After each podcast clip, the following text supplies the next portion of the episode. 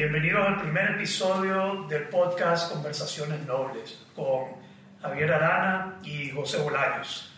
Eh, saludos Javier. ¿Cómo estamos José? ¿Cómo estamos a todos los que nos escuchan? Muy bien, eh, yo, yo estoy bien, súper bien, súper contento de que estamos haciendo, que estamos lanzando esta iniciativa, hermano. Eh, en este episodio vamos a contarles un poco de, de qué se trata este, este podcast. También les vamos a hablar de nuestra historia, de cómo nos conocimos Javier y yo, y qué pueden esperar, qué, qué pueden esperar recibir eh, dentro de este proyecto. Eh, vamos a hablar un poco de qué significa conversaciones nobles para mí, qué significa para Javier. Eh, y aquí creo que vamos a hablar de todo. Vamos a hablar de emprendimiento, de liderazgo, de desarrollo personal, de la vida. ¿De qué? ¿Filosofía? ¿Filosofía? Sí, vamos a hablar de mucha filosofía. Javier es... Emprendimiento. ¿Qué sos, Javier? Director, Filósofo. filósofo. Sos filósofo. Filósofo. Sos filósofo. Eh, pero formalmente también sos director de una escuela de filosofía. Entonces vamos a hablar de filosofía y lo lindo de esto es que vamos a poder poner todos los temas que abordamos de, bajo esa lupa también, la, la lupa de nuestra experiencia profesional, la, la lupa filosófica y generar algo de valor para, para todas las personas que nos están escuchando. Eh, no sé si querés decir algo dentro de esa introducción. Pues yo creo que la- la- el gran sentido de esto es que eh, dos amigos se van a sentar a, compartir todos los temas que les interesan y que les agregue valor a los que se unan a escuchar. Sí, creo que vale la pena decir que cuando pensamos en el, nom- en el nombre, aquí dijimos que conversaciones nobles o conversaciones paja. Pues tú eres directo. Porque, porque vamos a hablar de, de lo, que, de que se nos, lo que se nos ocurra, pero eh, lo interesante ahora que escuchen lo- a lo que nos dedicamos Javier y yo es que definitivamente no creo que van a ser conversaciones paja. Eh, la idea es que, que les agregue valor y a veces que los entretenga también, no solo, no, no todo es serio, pues no todo formal. Pues nosotros no somos serios. Vos sos bien serio. Ah, Aquí, van a ir, aquí se van a ir dando cuenta que uno es el bueno y el otro es el malo. Después que saquen conclusiones, que ¿quién? Definitivamente Javier es el malo. Eh, entonces, eh, sí, ¿de dónde nace esta iniciativa? Eh, Javier y yo, yo, yo invité a Javier a un Instagram Live eh, sobre, sobre qué fue que hablamos, el primer Instagram Live, Primero fueron los estoicos. sobre la filosofía estoica. Sí. que definitivamente creo que eso va a tener un, un gran énfasis dentro de esto. Yo podría hablar de la filosofía estoica forever, pues bastante. Estábamos hablando en un live y la respuesta o la reacción de las personas que nos escucharon fue que les gustó escucharnos hablar, que Sí. interactuamos bien y que fluía la conversación. Entonces, luego hemos compartido en otros espacios y me nació, me- pues, no me gusta decir me nació la idea, pero me nació la idea de, Sí. de- de- de decir, vale la pena, va- válido decirlo. Es válido. Sí, decirle a Javier, mira Javier, un eh, correct quote. ah, Correct quote. Correct quote. Sí, fue tuya la idea de que nos sentáramos a... ya dejamos eso claro desde un inicio. ¿De quién fue la idea de esto? Sí, si algún día nos peleamos por los 100 millones, Cuando nos peleamos, queda grabado en el primer episodio. Pero bueno, eh, me nació la idea porque yo había tenido una experiencia con un podcast de, wow, mira, podríamos hacer un podcast juntos. Eh, y porque, porque me parece que interactuamos súper bien. Y nació, de ahí se originó esta idea, de, le propuse a Javier, mira Javier, ¿por qué no comenzamos a hablar y hagamos un podcast y conversemos y traemos temas y, y ver qué nace de esto? Esto es un gran experimento. Así que de eso, de, de ahí nace esta idea. Eh, creo que vale la pena hablar un poco de cómo nos conocimos, de dónde, de dónde se origina nuestra, nuestra relación y me gustaría que vos des tu, tu lado de esa historia, yo no lo conozco, yo no conozco tu lado de esa historia, así que mire, me da curiosidad saber tu lado de esa historia, cuál fue tu primera interacción conmigo, impresión, contarnos. pues mi, mi lado de la historia es que eh, estábamos en Zamorano, yo ya era lo que en la estructura zamorana se, se llama un señor reclutón. Y empezó la primera camada de reclutas, de, de, de personas con las que podías interactuar. La, la, la, estructura, hay mucha, lo que llaman, o ya entiendo que ya no existe, pero el famoso recluteo, que era dar bromas para conocer a las personas del primer año. Y, Qué buena gente, ¿cómo lo decís? Sí. Dar bromas, dar bromas para conocer a las personas de, prim- del No, segundo año. afán, no, lo que pasa es que se pone, se pone interesante después de un rato. Sí, pero creo que vale la pena solo, disculpa que te interrumpa, decir que el Zamorano es una escuela, una universidad en Honduras enfocado en temas agrícolas y que tiene un sistema jerárquico tipo una escuela militar. Eso sería lo más cercano, tipo una escuela militar, donde los que entran primero tienen un rango más alto que los que van entrando después. Sí. Y que genera una gran fraternidad, ¿verdad? Porque, eh, eh, o sea, a mí me decía un primo que estudió en, las en universidades de Estados Unidos, ustedes los zamoranos son como una gran fraternidad, porque es, está esa broma de introducción que te toca adaptarte a ellas y vivir toda la intensidad, porque es un internado además, que, que saca lo mejor y, y también lo peor de uno, porque te pone muy, muy a prueba. Sí, y, y hay que, voy a clarificar que vos te graduaste de ahí. Sí, sí. Yo no me gradué, yo estuve ahí tre- dos trimestres. No sé, No fue un año, no, no No, completé el primer año. no completaste el primer. Sí, pero quiero que sepa que quedas tan marcado que no completas un año, pero quedas marcado por la experiencia, especialmente ese primer año que, que es un gran choque. El primer año Sí. un, un gran golpe. ¿Ok? un, un gran choque. Y entonces, pues, eh, el zamorano tiene como, como un tipo de gente que llega y de repente, del primer año, llegan un grupo de locos. Un grupo de locos. Que era genial verlos, porque estaba José, que en ese tiempo le decíamos... Espérate, vos me estás poniendo en mi grupo de locos. Sí, son, de- Ok. son de los más locos de los locos. Ah, bueno, vos te- No, no, adelante, adelante. Tengo que decir mi, mi bien, primera bien, versión. Tanto que le decíamos, para mí José Bolaños fue el coronel Graco por, por años. El coronel. El coronel, ¿te acuerdas que, bueno, todavía Morgan te dice mi coronel? Mi coronel. Mi coronel. Todos me dicen coronel. Coronel, sí, en el coronel. grupo en el que estamos ahora recién creado, el coronel Graco. Sí, Porque su apodo en Zamorano era Braco. Braco. Braco. Cuando entras al Zamorano te ponen un apodo, te, te ponen un nombre, que es tu nombre. Es tu nombre, ¿sí? ¿Cómo se llama? Y tenés que decir Braco o Pollo, el mío. Pollo. Pollo el El mío. Braco el tuyo. Vos eras señor reclutón pollo. Pollo, sí, así. A mí me pusieron braco en Nicaragua, braco significa enojado, Enojado. molesto. Y eras enojado. Entonces el que me recibió, el que me bautizó, eh, me bautizó braco porque cuando me estaba dando las, entre comillas, bromas, que decís vos, que es para conocernos, que no decirle bromas a la jodedera, a las cosas que te hacen a mí me chocaba. Yo siempre estaba con una cara de, de enojado, encachimbado. de- le cayó Braco. Sí, de re- resabido, ¿cómo te Sí, decía? resabido, sí, Resabido, sí. esa es la palabra. Y él me comenzó a decir, mira, no puedes andar así, tienes que tener, eh, tener más cuidado. ¿Y quién fue el, el que te reclutó? Mira, que no me, me acuerdo, era de cuarto año, era uno de los que estaba en orientación. Y me dijo, ya sé cómo te voy a llamar, te vamos a poner Braco. Y a mí me encantó el nombre. Digamos, Coronel Braco. No, Aparte, no, lo del coronel sí no me acuerdo cómo sí, llegó. coronel ya me lo pusieron ustedes, el grupo de amigos que, que, que formamos ahí. Bueno, es que esa es una particularidad. Tenés un apodo que te dice la estructura ¿sabes? y hay otro apodo que te dice la gente. O sea, tu, tu, tu mismo grupo de amigos. Entonces, vos nos recibiste y tu primera impresión de los locos de los locos Loco. estaba el coronel. Estaba vos, Braco. Cristian, que era muñeca, Mechi, que es ternero. Ah, qué Eh, todos van a tener que escuchar. Entonces, sí, sí. este. Ya tenemos audiencia. La primera audiencia. Y entonces, eh, eh, bueno, para nosotros fue súper refrescante porque no había mucha gente, o sea, era eh, como que te, te institucionaliza la organización, ¿verdad? Y llega este grupo de locos con el pelo pintado de verde algunos, con, pues, malos, todo- malos hábitos. malos hábitos de todo costumbres. Y, y era, era un gozo verlos, o sea, nosotros los reclutábamos, pero aparte éramos brothers ya de entrada. Sí. Y, y yo nunca se me olvida una vez que, que llega eh, Braco a mi cuarto y me dice, Pollo, Pollo, tenías un marcador anaranjado. Sí, Ay, llegaste en media hora. Ay, ¿sabes qué? Préstame la lámpara negra. Dale, pues.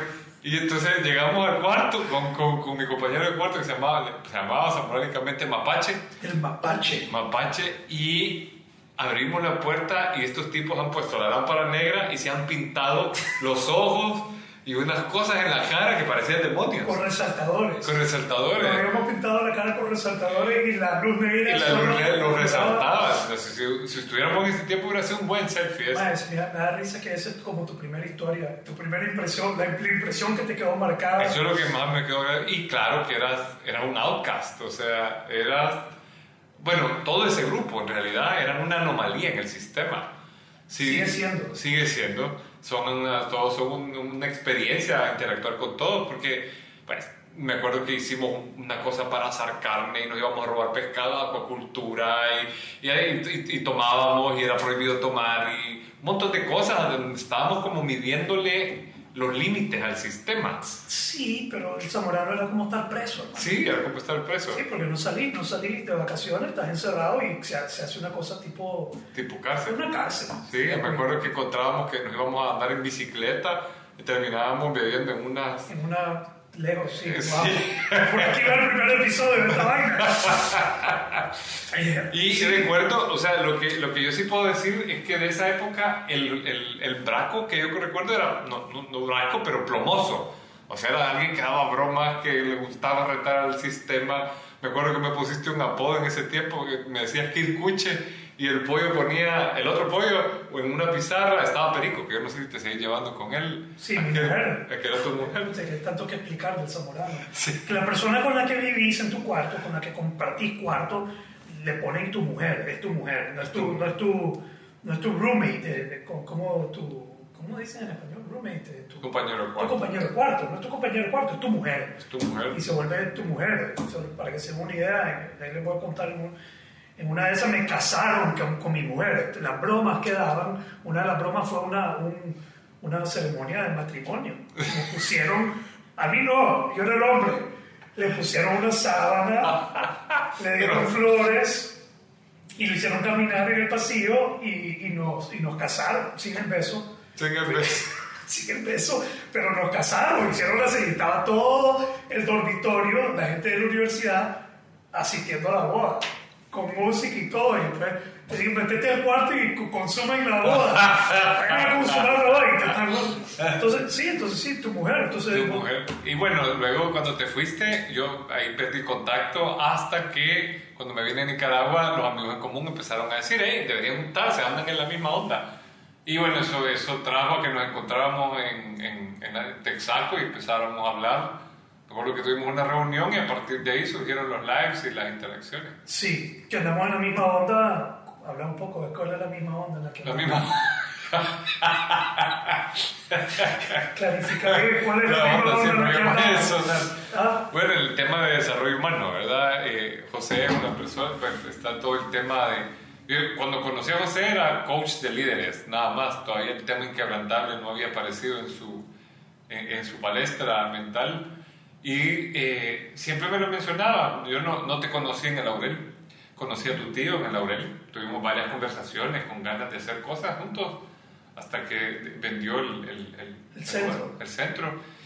Y luego eh, me sonaba a mí José Bolaño, a partir de los amigos y esto, el tema de coaching. Yo no le he entrado mucho al tema de coaching, pero yo me dedico a, a formación eh, profesional, o sea, en temas de recursos humanos y por ahí empezamos a ver a dónde, a dónde empatábamos. De cultura organizacional, de cultura organizacional. trabajo en equipo, eh, valores en las empresas, algo muy noble. ¿Sí? ¿Quién sí. diría? ¿Quién diría? Empieza la nobleza de la conversación. Sí. todo lo que pasó en el Todo lo que muy noble. Hubieron varias cosas nobles. Definitivamente la fraternidad era increíble. Ok, entonces, tu primera impresión mía es de los locos, de los locos, el más loco. El, uno de los más locos, uno de los sí, más tiraba penalti con Cristian, yo creo que por eso se llevaron tan bien. Y, y, y ese, ese, ese, eh, ese eh, cuando hicimos el blacklight, las la luces, eh, me, me, me, impresiona que eso es lo que te acordás, que te marcó, eso que hicimos en el cuarto. A mí me gustaría hablar un poco de, de, de, de mi perspectiva tuya también. Para mí, eh, Javier no sé, siempre te, te, he mirado bien portado. No, no, no, te conozco, no, no, te conozco ser mal portado, pero me llama la atención que te juntas con los mal portados. o sea, no vamos a meternos en cosas psicológicas aquí, hermano. De, de, los más de los locos de los locos, Javier es el menos loco. El, mi, o el menor que parece. El que aparenta ser el menor loco. El más bien portado, también el más como dicen, mataracayando. Mataracayando. Yo nunca le conocí pecado al brother. Pero es, también me, me, me, impresionaba que, que, que, lo- algo que me marcó a mí es que no emitía juicio. Fuera, y esto es en temas más profundos, es que yo nunca me sentí juzgado por, por Javier. Siempre me sentí como bien, podía hacer cualquier cosa y no sentirme que había algo de juicio de parte tuya. Y yo creo que eso fue clave para yo generar confianza en vos, para tener, porque yo te, digamos, yo confío plenamente en vos, si tengo que referir a alguien, yo refiero a Javier, yo lo dudo, porque eh, su forma de ser a mí me ha generado una confianza absoluta. Y eso para mí ha sido bien interesante. ¿Qué pensás? Demasiado, No, no, no. demasiado profundo. Profundo. No, no, no, la verdad es que eh, creo que ha, ha habido resonancia en eso porque yo le, cuando, cuando alguien me pregunta por José Bolaños, a mí me hace, me hace, me impresiona mucho el proceso de transformación que ha tenido, del coronel Graco, Sí. Oh, eh, ok. pintado de rojo a- a- al coach de líderes que conocí ya en Nicaragua, renovado y, para... No, la, la- la historia corta es que viniendo del Zamorano, eh, yo aterrizo aquí sin saber qué iba a hacer. Digamos, ya, me había, ya había pasado por tres universidades. Eh, mi papá tenía muchas aspiraciones de que yo fuera zamorano, él era agricultor. Y yo vengo y he dicho en el pasado que cuando ya vengo, mi- mi- mis padres ya dicen como, pues ya no sabemos qué hacer con vos, hacer lo que quieras, busca qué hacer. Así, pues ya hicimos lo que íbamos a hacer, busca qué hacer. Y esa fue la primera vez que yo sentí como ya realmente libertad. Imagínate qué interesante, interesante que en el momento que mis padres tiran la toalla conmigo, yo siento un alivio. Yo siento como ya no tengo la presión de mis padres encima, eh, tratando de satisfacerlo, ya me quité eso encima, ya los defraudé a más posible y me dicen hacer, hacer lo que quieras. Entonces yo tengo que buscar qué hacer. Eh, me meto a estudiar, iba a estudiar turismo después del Zamorano, no se abrió la clase, no sé cómo terminé estudiando ciencias políticas. eh, y dentro de esa transición, estar aterrizando aquí, estar viendo que no tengo dirección, que soy rebelde, que soy, como decís vos, de los locos más locos, y, y, y buscar qué hacer, eh, yo comienzo a cuestionarme, pues, ¿qué estoy haciendo? ¿Qué, qué, ¿Hacia dónde voy? ¿Qué, qué, ¿Qué voy a hacer con mi vida? ¿Qué significado le voy a dar? Y comenzaron a pasar ciertas cosas, eh, sincronicidades, por decirlo así. Imagínate que mi propia mujer del Zamorano, mi compañero cuarto del Zamorano, que lo corrieron, también, no, no vamos a dejar anónimo para que... Para que el podcast no haya- Ah, corrieron él dice que no lo corrieron, no sé. No sé cómo lo ponen en el currículum. Sí, pero yo- a- a- también pues nos venimos los dos. Solo hay que decir que para, para el podcast es Perico. Perico, se llama Perico. Perico. Perico. Ese era su apodo, Perico. Y él estaba en un grupo, era una comunidad cristiana, realmente, una comunidad cristiana, y había un, alguien de la comunidad cristiana, el, el- el sacerdote o el pastor, yo no sé quién, quién era, me dijo, mira, quiero, quiero que lo conozcas.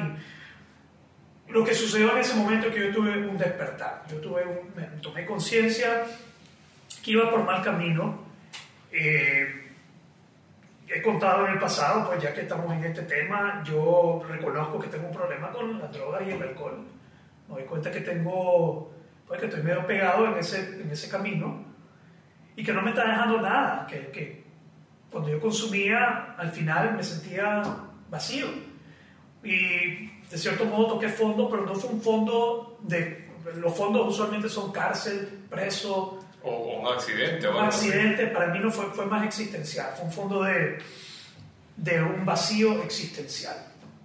Entonces, este, este señor que guiaba esta comunidad era un exadicto. Mm. Entonces el tema de la adicción se puso sobre la mesa bien rápido. Eh, y terminé eh, yendo a un grupo de alcohólicos anónimos a los 22 años. Me, me fui al Zamorano creo que a los 19, pero entonces tuve, Sí, todavía años. tiempo, tuve dos años, tres años todavía ahí tratando de, de hacer las cosas a mi manera, porque eso, eso es- en realidad eso se trata a veces, que estás tratando de hacer las cosas a tu propia manera y no funciona. La estás cagando totalmente.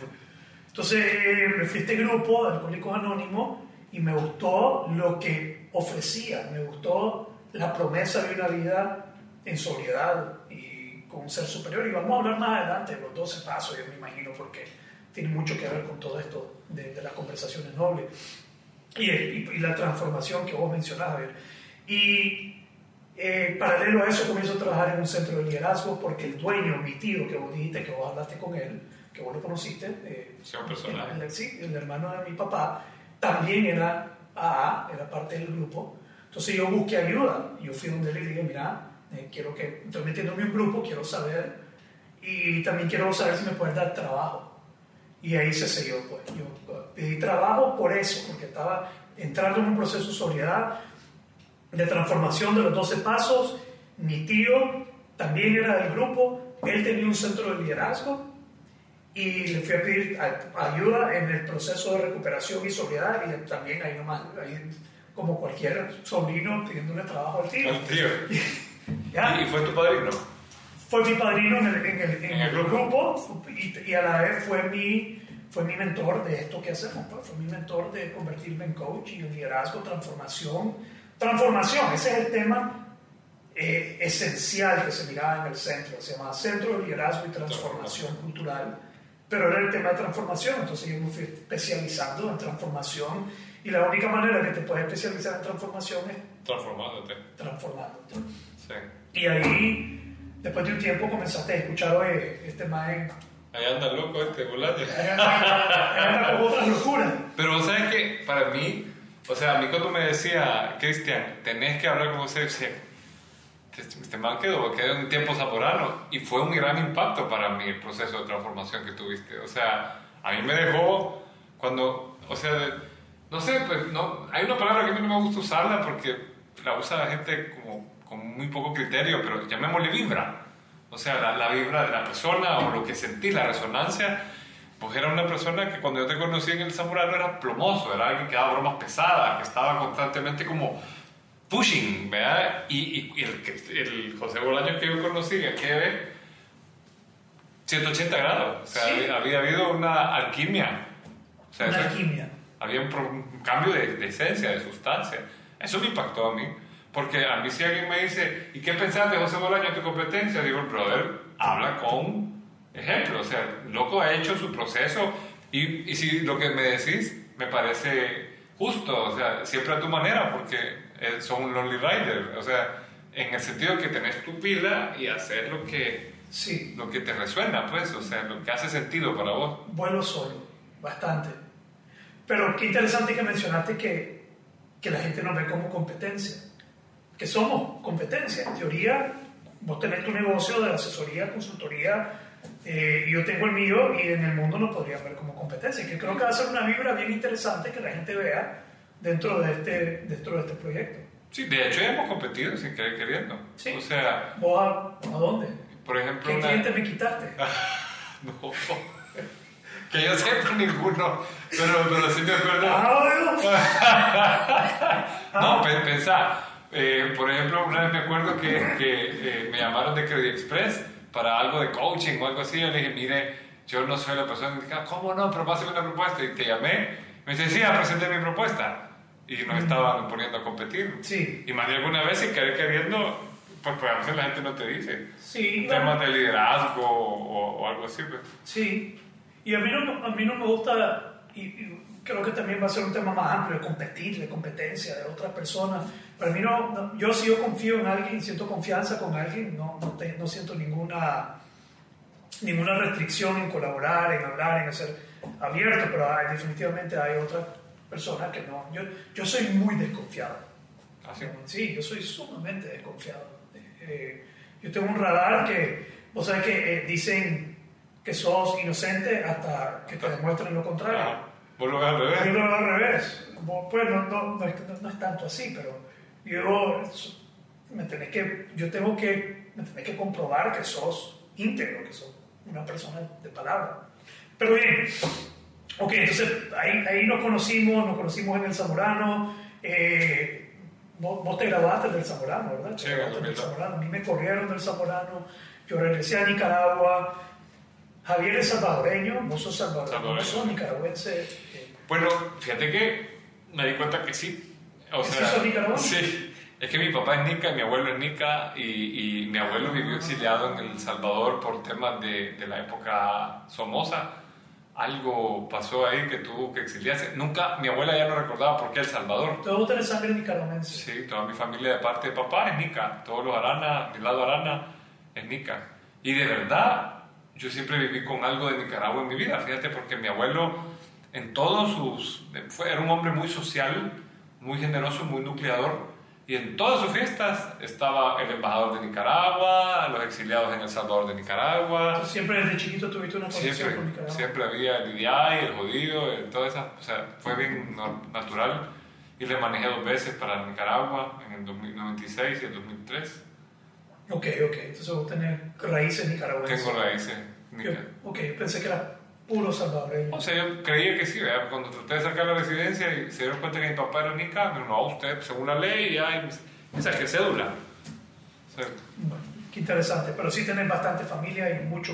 toda mi vida fue en Salvador, a ver, tengo o sea, vamos a 14 tener una años. audiencia fuerte en El Salvador. Vamos a promover para tener audiencia fuerte en El Salvador. Así es. Nobleza salvadoreña también. Sí, muy bien. Entonces, eh, y hacemos, estamos en líneas similares de, de apoyo a las empresas en diferentes cosas. Sí hacemos cosas similares y definitivamente también hacemos cosas únicas, pues, cosas que vos haces. Y, eh, creo que vale la pena mencionar Nueva Acrópolis, que vos sos, eh, hablando brevemente de Nueva, Acrópolis. Bueno, Acrópolis ha sido eh, lo que hizo que yo encontrara mi sentido de vida. Eh, Yo no, no bueno, sí, sí parrandeé con, con ustedes allá, pero la verdad es que para mí fue bien natural terminar eh, en mi vida el tema de las drogas y el alcohol. Fue como una etapa. Cerré y caminé. Pero para mí Suena sencillo para vos, fue sencillo. fácil. Sí. Sí, fue como... Yo me inspiré, fíjate, en un personaje, me, me sonó bien interesante cuando estábamos en, en el Zamorano, yo leía mucho sobre Roma, y eh, a mí la, la, la, la, parranda y el juntarme con ustedes, a mí me da risa que, porque yo, era, yo me veía al revés, o sea, yo era una persona, un mojigato total. Y yo dije, pues no puede ser, si yo me quiero dedicar a formar seres humanos, tengo que saber qué es la experiencia de, de amanecer de, de goma, de, o sea, toda esa otra parte, ¿verdad? Yo iba a ser cura, imagínate. Si quiero llevar a la gente a la cima, tengo que ir a buscarlos al hoyo. Al hoyo, sí. Tengo que ir a ver qué, qué están haciendo allá en el hoyo ¿De para entender todo el trayecto, ¿De desde lo más abajo hasta lo más arriba. Eh, ¿De qué se trata el bacanal? ¿De qué se trata? Si lo- ¿Qué hay ahí? ¿Por qué le gusta tanto? Y, y descubriste por qué me gustaba tanto. Sí, sí. A mí me da risa porque cuando yo en el colegio empecé a querer probar eh, algunas cosas, yo le decía a mis amigos que ya estaban en la jugada, ¿verdad? Mara que parrandeaba con, con drogas fuertes. Me decían, no, yo no quiero que vos, por culpa mía, vos sos un chele y sos un chele bueno. Me decían, no quiero, no quiero que seas el próximo caso Fundasalva. Fundasalva es el, el rehabilitador de, de drogas en El Salvador. Ajá, ajá. Entonces, a, a mí Acrópolis, encontré, en Ac- Acrópolis una asociación que promueve la filosofía como una forma de vida. Entonces, eh, estudia filosofía de Oriente y Occidente y trata de volverla como una herramienta práctica de reflexión y a través del voluntariado se vuelve un ejercicio diario de práctica.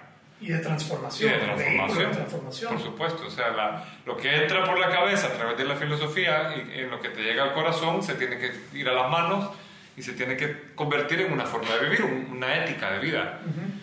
Yo entré a la escuela en Acrópolis antes de ir al Zamorano. O sea, cuando yo llegué al Zamorano ya estaba en Acrópolis. Yo entré a los 17 años.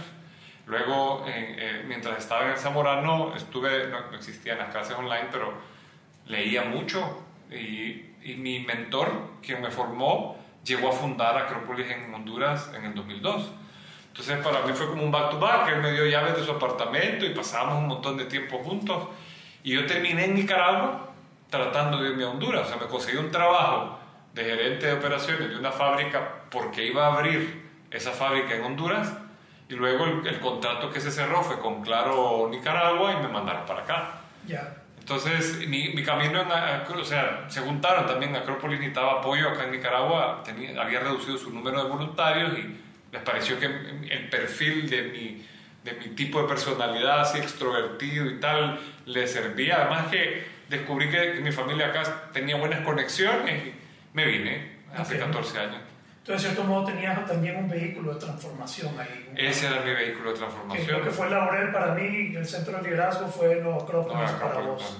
Sí, también vale la pena hacer énfasis en eso, porque para, vos, vos hablas de tener mentores, yo hablo de tener mentores, y para mí eso fue un principio clave en, en mi transformación, los buenos mentores. Digamos. Bueno. Yo estoy donde estoy el día de hoy, soy el que soy el día de hoy, y no puedo eh, a- decirlo sin mencionar a mis mentores, de ninguna manera. Sí, igual me pasa a mí. Sí.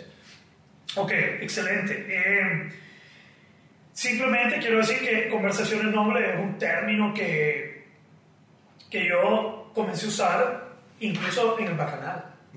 ¿Cuándo fue? Sí, en el bacanal a mí me gustaría bacanalear, pero tener conversaciones nobles, conversaciones profundas. Digamos, yo cuando estaba en fiesta no me gustaba fiesta por fiesta, no era de la discoteca, yo era más de ah, filosofemos, hablemos cosas profundas. Obviamente no tenían fundamento, porque estábamos en onda, pero para mí era, yo quería, ese era mi, yo quería, yo quería profundizar y, y me caía mal la gente que no quería tener conversaciones nobles.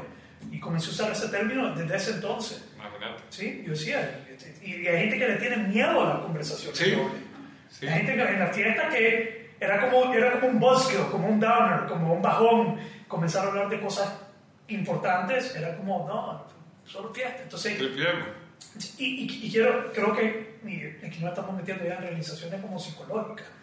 Viéndolo ahorita, para mí eso fue parte de mí, de mi fondo, que yo quería abordar cosas y la otra gente, yo sentí un rechazo de la gente cuando yo quería ahondar en ese tipo de cosas, como mira, hablemos de esto, y la gente me decía, ah, estás arruinando la fiesta, ¿verdad? Ah, el alboroto, y solo querían brincar y saltar y gritar y bailar, y yo quería profundizar, yo quería filosofar, y ahí fue donde yo hice una desconexión incluso con la gente que yo estaba. Ahí sí estaba quedando más loco que los locos.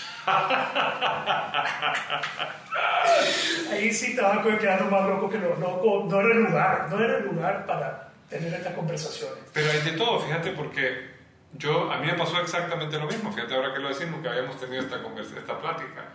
Eh, a mí me pasó que yo salía a parrandear y no todos los amigos tenían la, la, la, la, posibilidad de, de conectar a ese nivel, ¿verdad? O sea, de, de hablar y de... Ahí en El Salvador le dicen tripear, o sea, cuando te sentás y hablas y filosofás y... Y- tripear. y, y a mí me pasó eso, yo, de- yo empecé a cortar a las amistades, incluso algunos familiares, porque yo sentía que me, quedaba pachito con las conversaciones, o sea, sentí que estás perdiendo el tiempo porque no, no es lo mismo hablar de, del cumpleaños de la fulana o de lo que, del bautizo del hijo de sultano, que de, De superficial. Exacto, o sea, yo digo, hay son conversaciones que hay que tener, ¿verdad? porque si tenés tu hermano ha bautizado a su hijo, hay que estar y, y tenés que eh, alegrarte por ello y tal, pero también si te vas a sentar a tripear, ¿vos ¿querés? Vamos a tripear. Tripear, sí, tam- ya estamos tripeando. En este podcast estamos Ah. tripeando, vamos a tripear y vamos, que nunca tripeen. Todos ustedes también van a tripear. Sí, entonces- Pero ahora sí es un contexto diferente. Sí, y, y no, no, quizás no mucha gente quiere eso porque hay que ponerse, ¿no? Tenés que decir lo que vos pensás y decir lo que vos pensás a veces no, no va con el otro y, y es un tema importante. Sí, sí, especialmente hoy. Sí, sí. ser genuino ahora, no, aunque es valorado, no todo el mundo se atreve ¿A qué? a ser genuino, o sea, a expresar lo que pensás y sentir. Vulnerable, genuino. Vulnerable. Sí, pero ser genuino requiere ser vulnerable un poco, ¿no? Sí, y vamos, vamos a, poner todo esto como temas que vamos a ir abordando en el, en el- en el futuro, porque si nos metemos a hablar en eso ahorita, no terminamos. Aquí podemos pasar todo el día, Sí. todo el día. Vale, pero de- terminemos de definir, desde tu punto, Conversaciones no. conversaciones nobles, porque ya empezamos de dónde, de dónde arrancó, pero ahora tu definición de una conversación noble. Pues la definición sigue siendo casi igual, solo que en un contexto diferente. Eh, ya no es en fiesta eh, generada por consumo, por un estado mental alterado. Ahora es por la... Alguien, alguien que yo le dije en este mundo de desarrollo personal, de desarrollo humano, eh, hay gente que usa eh, químicos, que usa ayahuasca, que usa Ah, MDMA, que usa un montón de cosas para, para poder eh, alcanzar esos estados, sanar, hacer transformaciones y están usando ciertos psicodélicos para hacerlo. Y recientemente alguien me lo, me lo propuso, alguien me dijo, mira, vamos a hacer una, un ritual de ayahuasca, ¿querés hacerlo? Y yo le dije, mira, sinceramente no, sinceramente no me interesa lo más mínimo, no siento la necesidad de hacerlo.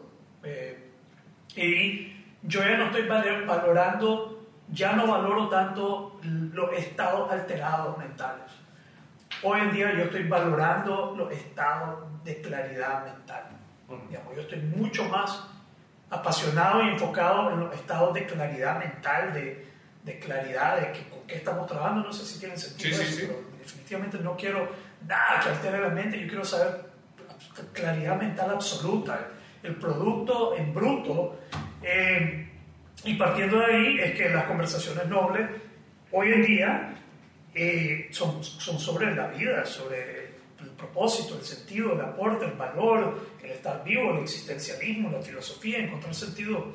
Eh, y creo que por ahí vamos a ir caminando, profundizando en diferentes temas que, que, que, aporten al desarrollo de la persona, a enriquecerle la vida a la persona. Creo que ese es el fin de este podcast, que, que a través de escucharnos a nosotros y a escuchar estas conversaciones podamos enriquecerle la vida a las personas que encuentren en nuestra historia ciertos elementos, principios, herramientas, conocimientos, lo que sea. Eh, entonces eso para mí es hoy en día eh, las conversaciones nobles, que, nos podamos sentar aquí a profundizar y hablar de cosas que sí tienen, que sí tienen eh, sentido, no, no superficiales. Sí, que, que, ojalá que esto suene, la, como dicen en, inglés, rings a bell, ojalá que suene la campana a alguien, que le resuene, que genere resonancia, porque al final vamos a, o sea, para mí tener esta conversación, conversaciones nobles ha sido bien natural cuando nos sentamos a platicar, así si, si, simplemente nos encontramos y empezamos a hablar, creo que es lo que se sintió en los lives, creo que es la resonancia de estar buscando lo mismo, ¿no? Eh, eh, eh conocer, experimentar, eh, ser consciente de tu proceso de vida y de, y de aprender de cómo vivir mejor, sí. en el buen sentido. Aquí, aquí está algo bien volado. Yo tengo mi mente individual y vos tenés tu mente individual y en las conversaciones nobles se genera una tercera mente, una mente colectiva, que no es ni la de Javier ni la de José Bolaños. Es una mente que nace del conjunto. Yo sé que eso suena bien volado, pero el coaching, eso, eso aprendí, que en el coaching eh, vos venís con tu mente y la otra persona viene con lo suyo, pero en la conversación, en la conversación noble, se genera una mente tercera, que es el conjunto de ambas, que es independiente de vos y independiente de mí. En otras palabras, aterrizándolo es que las ideas que pueden nacer de esta conversación no pudieran nacer solo de Javier ni pudieran nacer solo de José Bolaños. Y eso en cualquier interacción entre equipos, creatividad, equipos de creatividad, artistas que se ponen a hacer música, ellos generan una mente, una mente colectiva que, que puede producir cosas que, que, no se combina ideas. ¿Ah? Que combina las ideas. Que combina las ideas, sí. Todo eso es lo que vamos a estar haciendo aquí. Yo creo que, yo creo que estamos, estamos bien, ¿no? no sé si querés, hay algo más que querés. No, yo creo que hemos cumplido con lo que nos habíamos propuesto, presentar y dar el kickoff. Presentarnos, dar el kickoff, que la gente sepa lo que viene, Vamos a estar lanzando los temas. Eh, si, si nos pueden enviar mensajes, no sé, a, mí me pueden seguir en Instagram, eh, a Javier también. También ya tengo mi Instagram. Eh, más activo. Más activo. Ahí es donde yo los puedo invitar a mandarnos mensajes y también temas o cosas que les llegaron, que les impactaron, cosas que quieren que profundicemos. De nuevo, Javier es un experto en filosofía, los dos en la vida tenemos una historia, tenemos experiencia trabajando con mucha gente en su desarrollo humano, así que ah, vamos a ir viendo qué nace en materia de temas. Así que los invito a acompañarnos, eh, acompáñenos. Por el viaje de las conversaciones nobles. ¿Perdón? Por el viaje de las conversaciones Por el viaje, como acompáñenos aquí, que, que, que, se, que, se, conecten, que sean parte de la conversación. Eh, y vamos a estar ahí lanzando y, dándole continuidad a esto. No sé todavía cada cuánto lo vamos a lanzar. Estamos pensando semanal. Sí. Semanal. Cristian nos hace, aquí tenemos a Cristian Torres de apoyo, de, de, escuchando todo, haciéndolo así. Sí, va a ser semanal, ya lo hablamos. El tercer, el tercer noble. Muy bien. Excelente. Entonces, muchísimas gracias, Javier. No, a vos, también, esta idea sí. que funcione. Oh,